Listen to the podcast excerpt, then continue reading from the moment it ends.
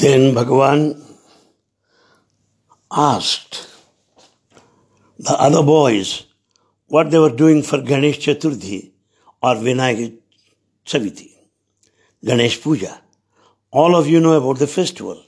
They said, Swami, we are doing this and we are doing that, so on and so forth. Oh, very good. He heard from everybody what they were doing. The primary school, the higher secondary school, the college, the university, everybody. Finally, he said, Look here, my boys. I find happiness in doing, not simply hearing, not simply saying. More than saying, more than hearing, more than declaring, what you do is more important. Doing is more important than saying and declaring. My boys, I like it if you tell me what you have done. I like if you tell me this thing I have done, Swami, rather than I'm going to do this, we are going planning that. No, that's all declaration. Do it and then tell me about it. This is a lesson for all of us. The planning stage is not for announcement. There is nothing great about scheming or planning. Execution of the plan, action, is more important. That is the lesson that was conveyed that evening. Then he said, You must have noticed that on the third day after Vinayak Chaturthi, the boys will bring so many idols of Vinayaka, eh? chariots from different institutions. You must have noticed, Anil Kumar, didn't you? Yes, Swami, yes. And then others, students, started telling Swami, we're bringing this, we're bringing this. Swami said, good, very good. Bhagwan is an ideal parent also.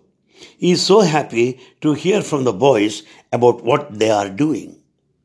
How they will come here with the chariots, so nicely decorated with music, dance, and all that. But what is the message?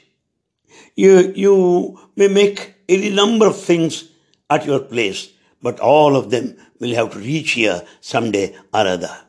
Here I want to explain what Swami said. Someday or other, all Ratha, Ratha means the chariot, will have to come here.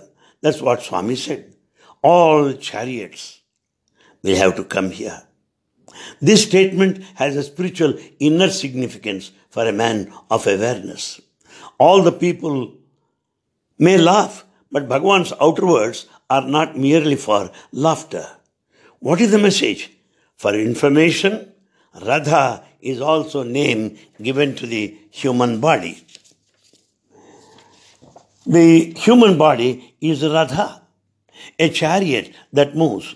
So all chariots will have to reach here someday. Means that all people will have to come here someday. All roads lead to Rome. All rivers merge in the ocean. So all of you had to be here. That's what he conveyed. Whenever he conveys certain statements like this, I get these electric shocks. What a statement that is, Swami. One, wah, wah. That's what I think. When we read literature that has some scriptural background, we can understand the true spirit behind his utterances.